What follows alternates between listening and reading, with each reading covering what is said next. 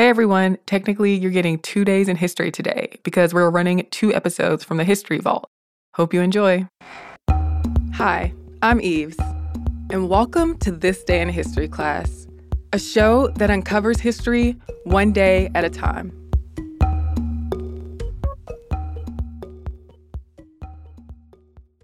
The day was March 29th, 1857.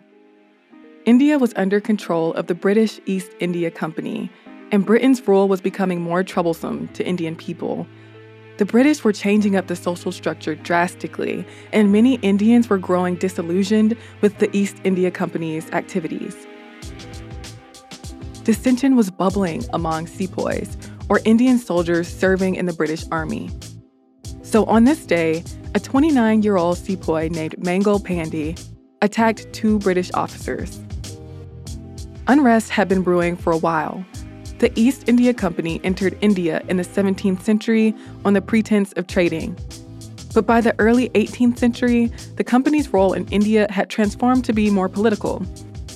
At the time of the Sepoy Rebellion in the 1850s, the East India Company was really flexing its muscle as an extension of British imperialism. Politics, the economy, and culture were subject to the whims of the British. There weren't that many British people who actually lived in India, at least not nearly as many as there were Indians. But Indian royalty had entered into deals with the East India Company that they believed would benefit them and their states. India was divided into states, and the British were given the power to have troops and British residents in each state. In return, the British would ensure royal Indian families would thrive.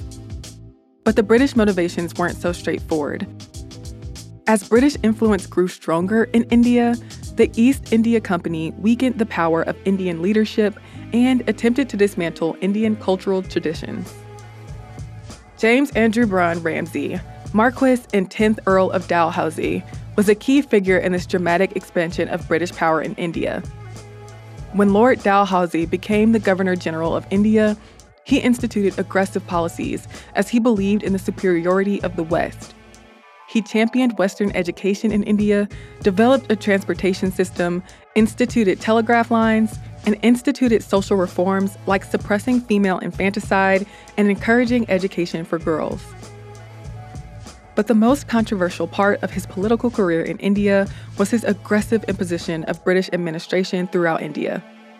Under his oversight, the East India Company annexed many Indian states under the doctrine of lapse. Provinces still had royal rulers, and when one of those rulers had no biological heir, the ruler could ask the British government if he could adopt a son to be his successor. But when Dalhousie came along, he realized that he could refuse this permission to adopt, so there would be a lapse in the line of succession, and Britain could swoop in and annex the territory. This was a sketchy policy subject to abuse, but the British used it to acquire more land and power. Dalhousie used the doctrine of lapse in the state of Oudh in 1856, when the East India Company deemed the ruler incompetent and took control of the state. This didn't sit well with many of the sepoys who were from the highest castes in Oudh, as they lost rank and privilege in the transition of power. As many Brahmins, or people of the highest Hindu caste, lost money and power when they were supplanted by British officials, they grew more and more unhappy with the East India Company. On top of all this, some Indians suspected the British were planning to convert everyone to Christianity, and all of the new social reforms were upending Indian society. The sepoys were also facing singular problems, as some felt slighted by low pay and some were being passed over for promotions in favor of white soldiers. But the straw that probably broke the camel's back was the issuance of Enfield rifles. A rumor spread that the rifles' cartridges had been lubricated with lard from pigs and cows. As Hinduism considers cows sacred and Islam prohibits eating beef, the fact that soldiers had to bite the ends of the cartridges to load the rifles was a huge issue and seen as offensive. So on March 29, 1857, Mangal Pandey, a Brahmin sepoy, decided to protest this potentially malicious action and kicked off the uprising by shooting a British sergeant major and a lieutenant. Pandey was arrested, found guilty, and sentenced to death by hanging. In April, sepoys rebelled by refusing to use their guns and were severely punished. But by May, the uprising had turned violent. Sepoys in South India largely sided with the British, but many in the Bengal army mutinied. Off-duty British officers and civilians were killed. The British fought back by killing sepoys with bayonets and even sometimes shooting them out of cannons. And they murdered Indian civilians. These devastating and bloody battles lasted into 1858, with major incidents at Delhi, Kanpur, and Lucknow. But in the end, the British military established control by slowly and strategically retaking cities after the rebellion had quieted.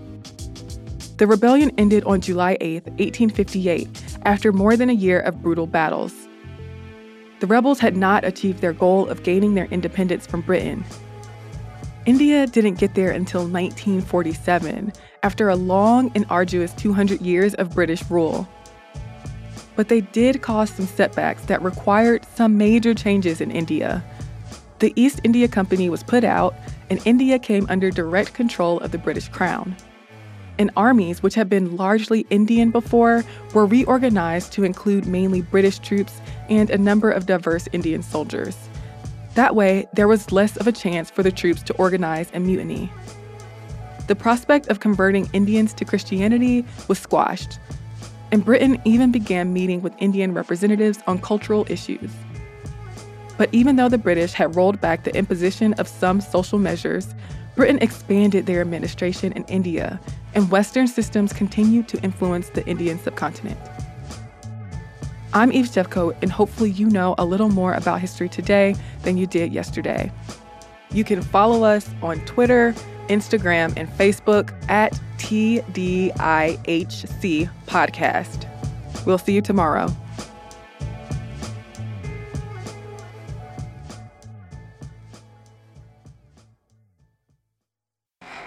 Hey everyone, it's Eves, and welcome to another episode of This Day in History Class, a podcast that brings you a little nugget of history every single day.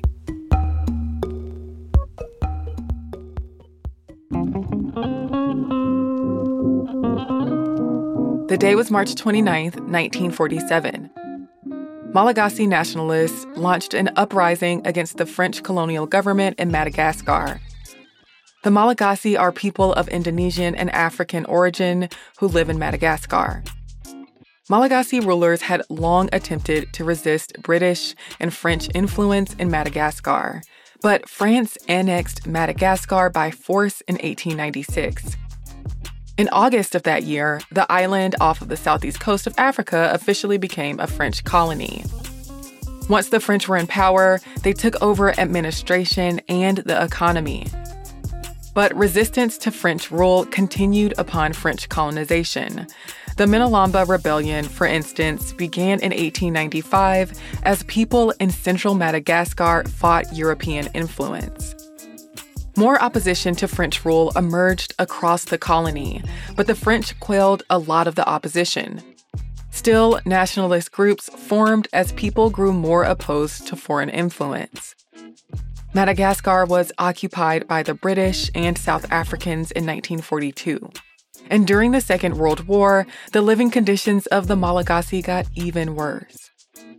Workers were exploited through forced labor, rice was requisitioned for the war, leading to famine, and tens of thousands of Malagasys were conscripted into the French army. So nationalist sentiment continued to grow. In early 1946, after World War II ended, two Malagasy nationalists who were elected to represent Madagascar at the first French Constituent Assembly, as well as a Malagasy writer, formed the Democratic Movement for Malagasy Renewal in Paris. The political party advocated Malagasy self-government within the French Union. Two of the leaders of the party proposed legislation in the First Constituent Assembly of the Fourth French Republic that would make Madagascar politically independent from France. The legislation was strongly opposed by the French government. Colonial Secretary Marius Moutet declared a war against the Malagasy independence movement.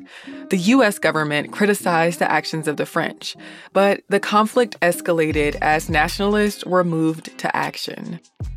The Party of the Marginalized of Madagascar formed in June of 1946, in opposition to the democratic movement for Malagasy renewal. A lot of the members of the party were from coastal communities and were the descendants of people who were formerly enslaved by the Merina people. The Merina people are a Malagasy ethnic group whose rulers had a lot of political power in Madagascar in the late 18th and 19th centuries. The Party of the Marginalized of Madagascar had France's support and was not nationalist at first, though it eventually supported gradual independence. On March 27, 1947, the leaders of the democratic movement for Malagasy renewal called for the Malagasy people to remain peaceful so that they could secure a path to Madagascar's independence. But on the evening of March 29th, Malagasy nationalists executed surprise attacks on the eastern and southern part of the island. They attacked a French military garrison, plantations, and other places, and they arrested people who had sided with colonial authority. The uprising soon gained more supporters and spread north on the island, but the conflict turned extremely violent. France acted with force against insurgents, who were armed mainly with spears and knives. The French government dissolved the democratic movement for Malagasy renewal, and its leaders were sentenced to death, later commuted to life imprisonment.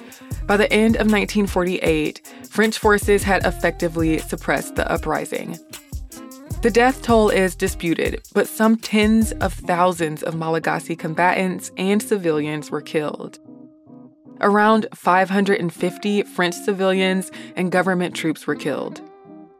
Madagascar, then known as the Malagasy Republic, gained full independence in 1960.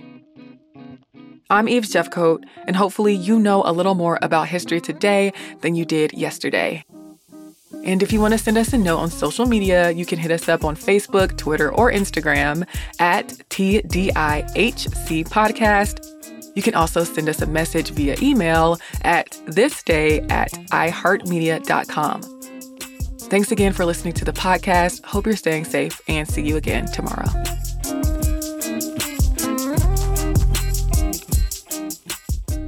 For more podcasts from iHeartRadio, visit the iHeartRadio app, Apple Podcasts, or wherever you listen to your favorite shows.